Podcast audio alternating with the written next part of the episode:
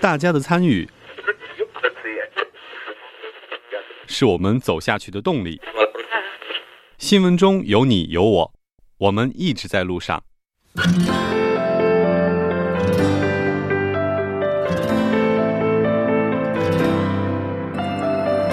参与我们的节目，您可以通过手机短信的方式发送短信到井号幺零幺三，每条短信会收取五十韩元的通信费用，或者可以进入我们官方网站三 w 点 tbs 点 s o u r 点 kr 进行留言。我们期待大家的参与。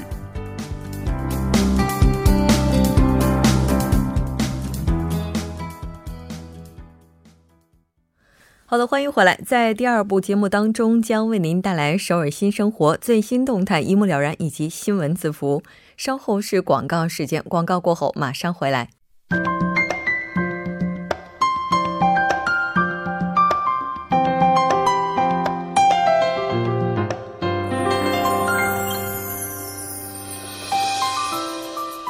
首尔新生活为您介绍首尔市面向在韩外国人推出的优惠政策、开办的教育讲座、举行的庆典。接下来马上就进入我们今天的首尔新生活。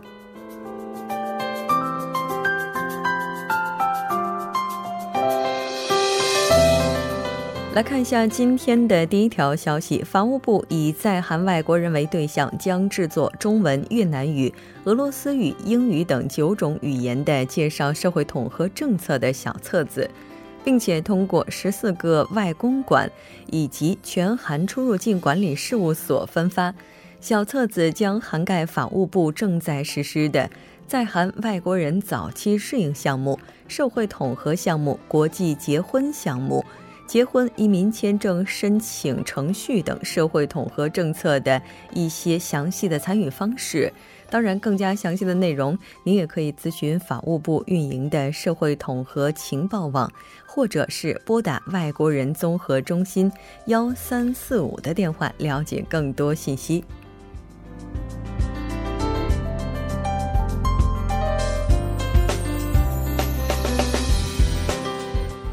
为了帮助多文化家庭小朋友们提高身心健康以及改善多文化家庭关系，有利多文化奖学财团将开设小朋友普拉提教室。那这次活动的时间是从十月十一号开始进行到十二月十三号。这次活动主要招募的对象是想要学习普拉提的多文化家庭，六到十周岁的小朋友。地点是在新村店的有利银行二楼。活动的内容包括使用各种工具来拉伸自己的身体，那当然还包括普拉提的一些具体活动方式。申请时间呢是从即日起开始，一直到爆满为止。您可以登录官网三 w 点 w o o r i f o u n d a t i o n 点 o r 点 k r。也就是三 w 点 Uli Foundation 点 o r 点 k r 这个网站就可以直接进行在线申请。那当然，你也可以拨打电话零二二零零二三五二二零二二零零二三五二二进行更加详细的咨询。当然，这次活动呢也是完全免费的。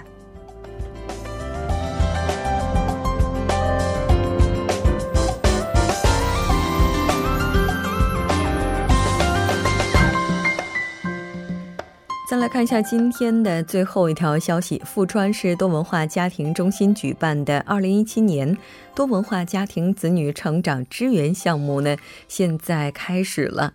这次活动的时间是从十月份开始进行到十二月份，地点是在富川市多文化家庭支援中心的教育室。那这次活动主要招募的对象是小学二到三年级的学生，以及小学四到五年级的学生，将会按照各个年龄阶段分别招收大概八名左右的学员。那这次活动的内容包括提高社会性的项目、职业早期规划、心理咨询、改善父母与子女关系等。您可以直接来到现场进行报名，当然也可以拨打电话进行更加详细的咨询，或者是直接进行报名。那电话号码是零七零四四五七六幺零二。零七零四四五七六幺零二。那当然，这次活动呢，也希望更多的小朋友都能够参与进来，也希望更多的朋友能够关注多文化家庭子女的成长。好的，以上就是我们今天首尔新生活的全部内容。当然，也希望这些信息能够带给大家的首尔生活更多帮助。稍事休息，马上为您带来我们今天的最新动态，一目了然。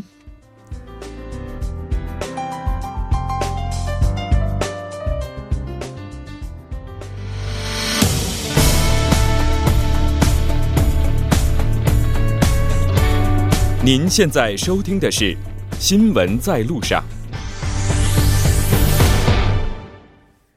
最新动态一目了然。接下来，我们将通过嘉宾的独特视角来了解最新动态。那今天我们的连线嘉宾依然是穆云卓记者。穆记者，你好。喂，主播你好。很高兴跟您一起来了解今天的最新动态。那今天您为我们带来的动态是什么呢？明天就是中秋节了，那相信大家现在不是忙着给亲友送礼，就是自己可能收到了各种各样的礼物。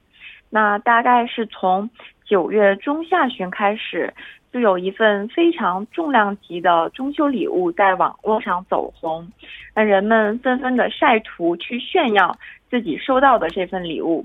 大家在网上晒图留言说：“这是真的吗？我竟然收到了这么高级的礼物！”还有人说呢，收到礼物那一刻，心简直就是扑通扑通的跳。能让人如此激动的，不是别的，就是来自青瓦台，而且呢，是以总统名义寄给大家的这个中秋礼物套盒。哦，那这个礼物套盒的话，它里面到底有什么东西呢？呃，中秋礼物套盒呢有两部分组成，一个是地方土特产套盒，另外一个呢是一张中秋贺卡。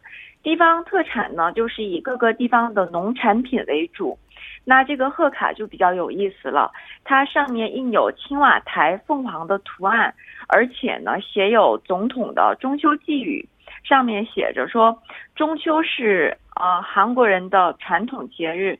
那大家正直而且勤恳的生活，托大家的福，大韩民国才能得以发展。那像这样的人们表示尊重和感谢，希望这个圆圆的月亮呢能伴随您未来的这个道路同行。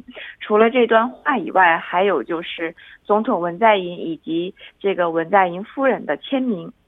嗯。应该说，这份礼物送的特别的用心。也许它的价值并不在于它本身，而是在于这张卡片上所含有的这份真心了。那据说这里面的食物哈，每一样也都是精心挑选的。对，没错。中秋礼盒它包括有几样产品，比如说呃，京畿到利川的大米，还有江原到平昌的松子，以及庆尚北道礼泉的芝麻。中清北道永同的核桃，还有就是全罗南道真岛黑米这些特产，那它们都是各个地方最具代表性的土特产，既反映了这个当地的文化吧，也有利于宣传这个各地的农产品。所以说，东西看起来好像比较朴实，但相信都是经过青瓦台这个专业的人员精心挑选过的。是的，没错，这份礼物的话，应该已经超越了它本身的价值了。因为这份礼物的话，刚才我们也能够了解到，都是代表一些地方特色的农产品。那当然也希望伴随着这只礼盒走进更多的人，然后呢，也让更多人了解到韩国在这些地区有着这么多非常优质的产品。那但是这个礼盒这么珍贵，它可能出去的应该不是特别多吧？呃，全国大概有七千多人收到了这个中秋礼物套盒，哇！其中具体呢就包括前职的总统啊、政府的高级官员，以及宗教、演艺界各界人士，还有就是一些社会弱势群体。另外呢，对国家做出比较大贡献或者是有功的这样一些人也收到了这份礼物。嗯。也就是说，这份礼物的能够拿到这份礼物的人，也都是在这个韩国社会上非常特殊的一个人群了。那据说这也不是第一次，历届韩国总统一般送的中秋礼物都是什么呢？对，这个不是第一次。像大家在网上晒了今年的中秋礼物之后呢，就引起了人们的好奇。那往届总统送的都是什么呢？据了解说，历任总统都倾向于选用特定地区的土特产作为中秋礼物。像具体来说，朴槿惠政府时期中秋礼盒就包括济州的黄米呀、利州的大米，还有红川的松子、琼山大枣，还有长兴的肉脯什么的。然后再者就是李明博政府时期中秋礼盒也是大概这几样吧，有。临提的明太鱼干，然后论山的大枣，还有福安的紫菜，统营的提鱼什么的。到了卢武铉总统时期，相对有一点点特别，就是每年不是这些土特产了，而是将各个地方最具代表性的传统酒选定为中秋礼物送给大家。比如说，二零零四年的时候选的是素曲酒。然后到了二零零五年呢，是文杯酒；二零零六年的时候又是漓江酒，再往前一点就是金大中总统执政时期，他是习惯将自己家乡的特产，也就是紫菜，还有韩国传统的比较精致的小点心，作为中秋礼品送给也是各界比较有贡献或者是比较知名的人士。嗯。可能跟中国比起来的话，韩国这个中秋礼会更丰富一些，因为在中国，可能这个节日的话，最合适的礼物就是月饼了。这么看来，还真是有点稍微的羡慕哈。那不知道目击者有没有收到过类似的礼物呢？哦，像这次的这个总统套盒吧，我也是和大多数的总统粉丝一样，只有羡慕的份儿。不过，就是据我了解，好像。确实有在韩国工作的中国记者，他好像是收到了这份，呃，算得上是意义非凡的总统礼物吧。我觉得看来在这个工作领域上，只要是有一些成就的，应该明年收到这份礼物还是有戏的。而且，收到礼物的人都说，从包装什么的看起来吧，并不是那么的高端和华丽丽的感觉，但是。能收到青瓦台，甚至是以总统名义亲自发送的这样的礼物，还是非常非常骄傲的。有意思的是，就连这个送快递的大叔，他都说自己工作了这么多年，是第一次派送青瓦台的包裹。哦，这对于送快递的小哥来讲的话，应该也是一份荣耀了。但是不管怎么样，我们也发现了，最近这几年的话，无论是青瓦台派发出来的礼物，还是民间送的这些礼物，向高端化的趋势开始慢慢的被弱化了。这也应该是节假日文化得到改观的一种表现了。那无论如何，能够拿到这份礼物的话，相信对于更多的人来讲，也是一份鼓励了。那好的，到这里呢，我们今天的节目就是这些了。非常感谢目击者给我们带来今天的这期连线，我们下期再见。好的，再见。好的，稍后我们来关注一下这一时段的路况、交通以及天气信息。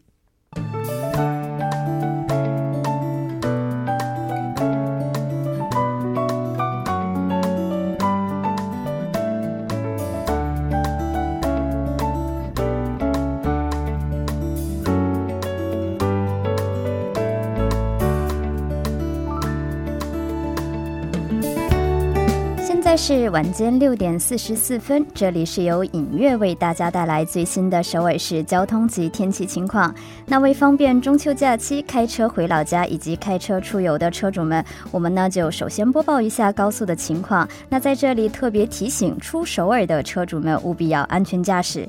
那在西海岸高速公路幕府方向，西平泽分岔口到西海大桥、侧山分岔口到温森隧道、东舒川分岔口到群山分岔口，还有竹浦分岔口后续大约两千米区间的路段呢，目前都是车多拥堵，车辆需行。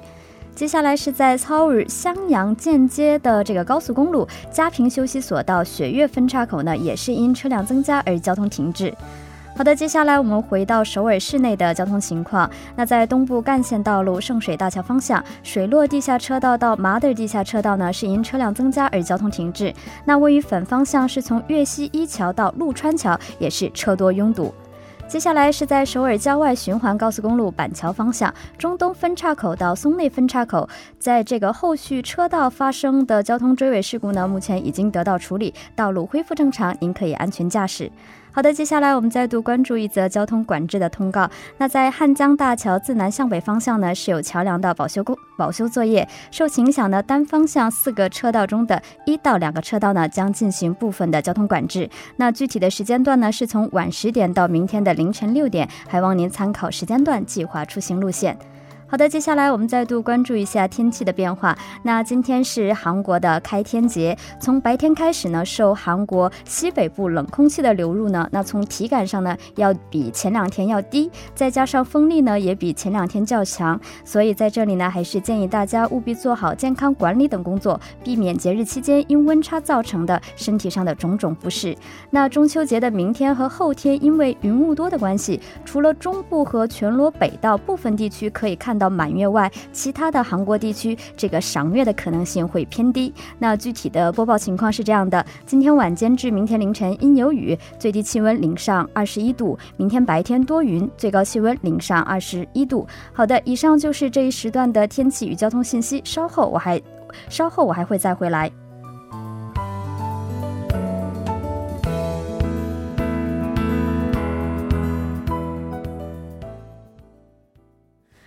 聚焦热门字符，解读新闻背后。接下来马上连线本台特邀记者全小星。小星你好，木真好，各位听众朋友们好。嗯，是的，非常高兴能够跟小星一起来了解今天的新闻字符。那在了解今天的新闻字符之前，我们也了解到一条消息：今年青瓦台呢派送出来的礼物，据说我们的驻外记者全小星也是收到了一份，对吗？啊，是的。嗯，能在这里简单的跟我们分享一下这份礼物吗？好的，那么事实上这一份礼盒，它就是外边是有就是韩国总统文在寅以及文在寅夫人金正淑女士的一个姓名。那么就是打开一下内容的话，事实上它并不是一个非常值钱的内容，可以这么说。像它里面的话，主要是有五样来自韩国各界农产品，包括江原道产的松子、京畿道产的大米，然后庆尚北道产的核桃。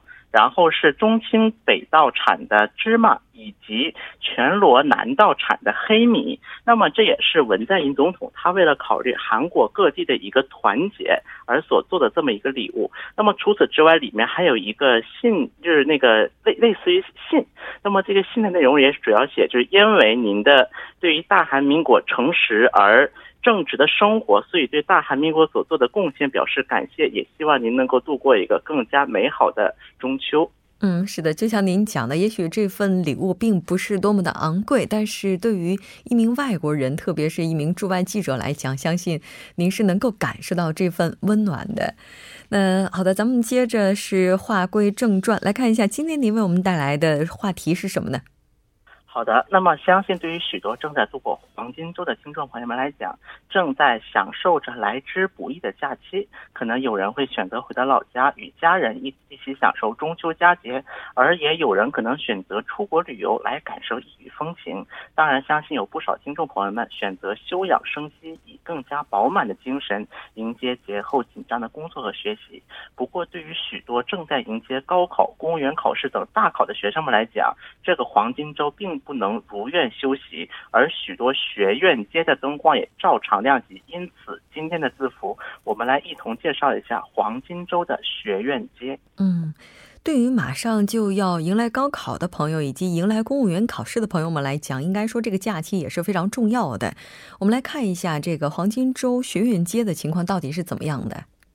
好的，那么事实上，我们就迎来了。最长可达到十天的一个中秋黄金佳节，但根据许多媒体的报道，位于首尔、江南等一些地区的学院一条街却没不仅没有迎来假期，反而是比平时更加忙碌的。虽然在首尔的城区因为迎来了节日而感到非常的空旷，但是位于江南的铁气洞以及阳川区的木洞等等一些位于首尔市区的学院一条街，却迎来了许多为了听取集中讲座而聚集起来的中学生以及高中生。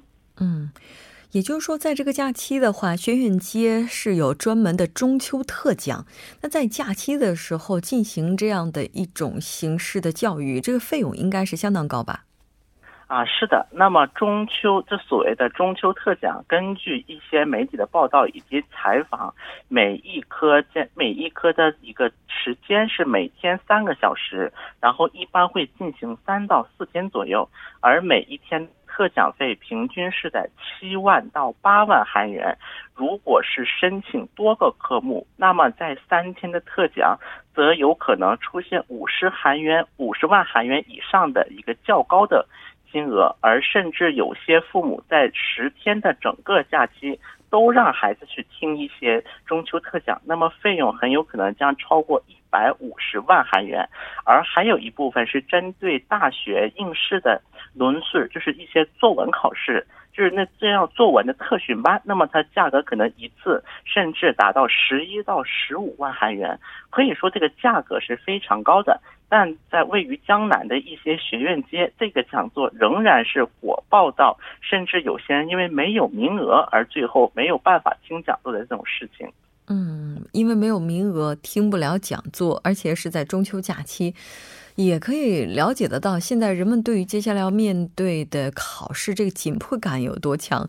嗯，我们刚才也提到了，说不仅仅是马上要高考的学生，还有一些人群，他们这个假期也是忙于听课的。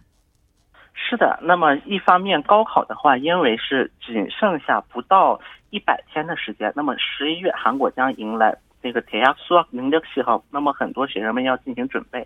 除此之外，甚至一些高一、高二的学生，乃至一些中学生，在中秋黄金周当中，都去学院报申请报考那个特奖。那么这原因主要在于，因为许多学校的期中考试将在连休之后立刻进行，那么他们也是需要管理他的平时成绩，以在报考大学的时候获得更加有利的成绩。嗯，根据我们了解，像韩国教育部有关单位也是采取了相应的一些举措，但这么看来的话，效果应该是有限的。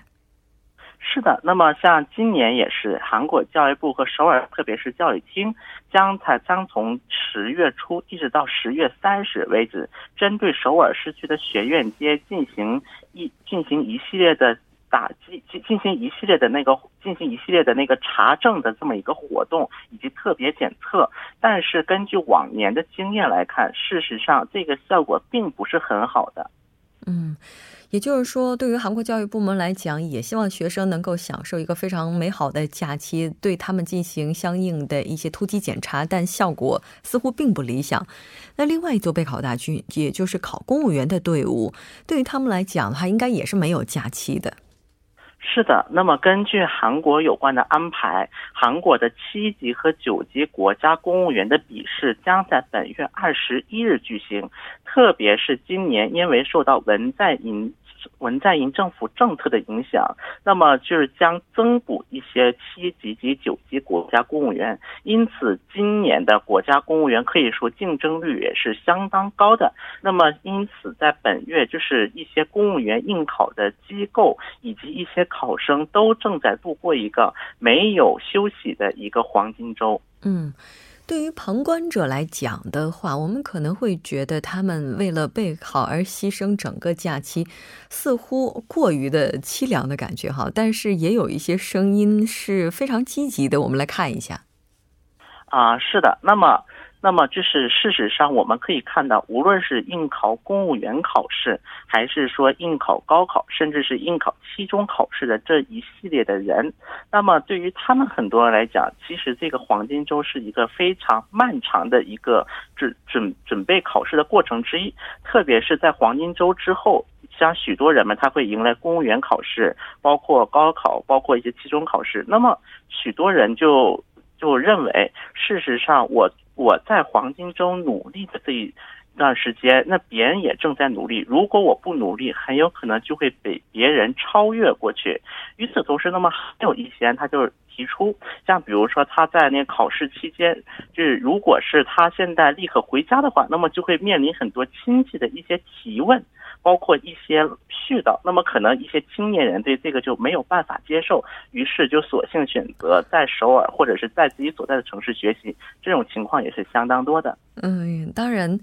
在假期的时候，依然去学院、去补习班听课，当然不会是最佳的选择，但也许是现阶段能够做出的最优选择。因为可能很多朋友都会认为，只要熬过了这样一个最黑暗的时期，肯定会迎来属于自己的光明。当别人在休息的时候，如果自己能够静下心来学习的话，应该会比别人早一步。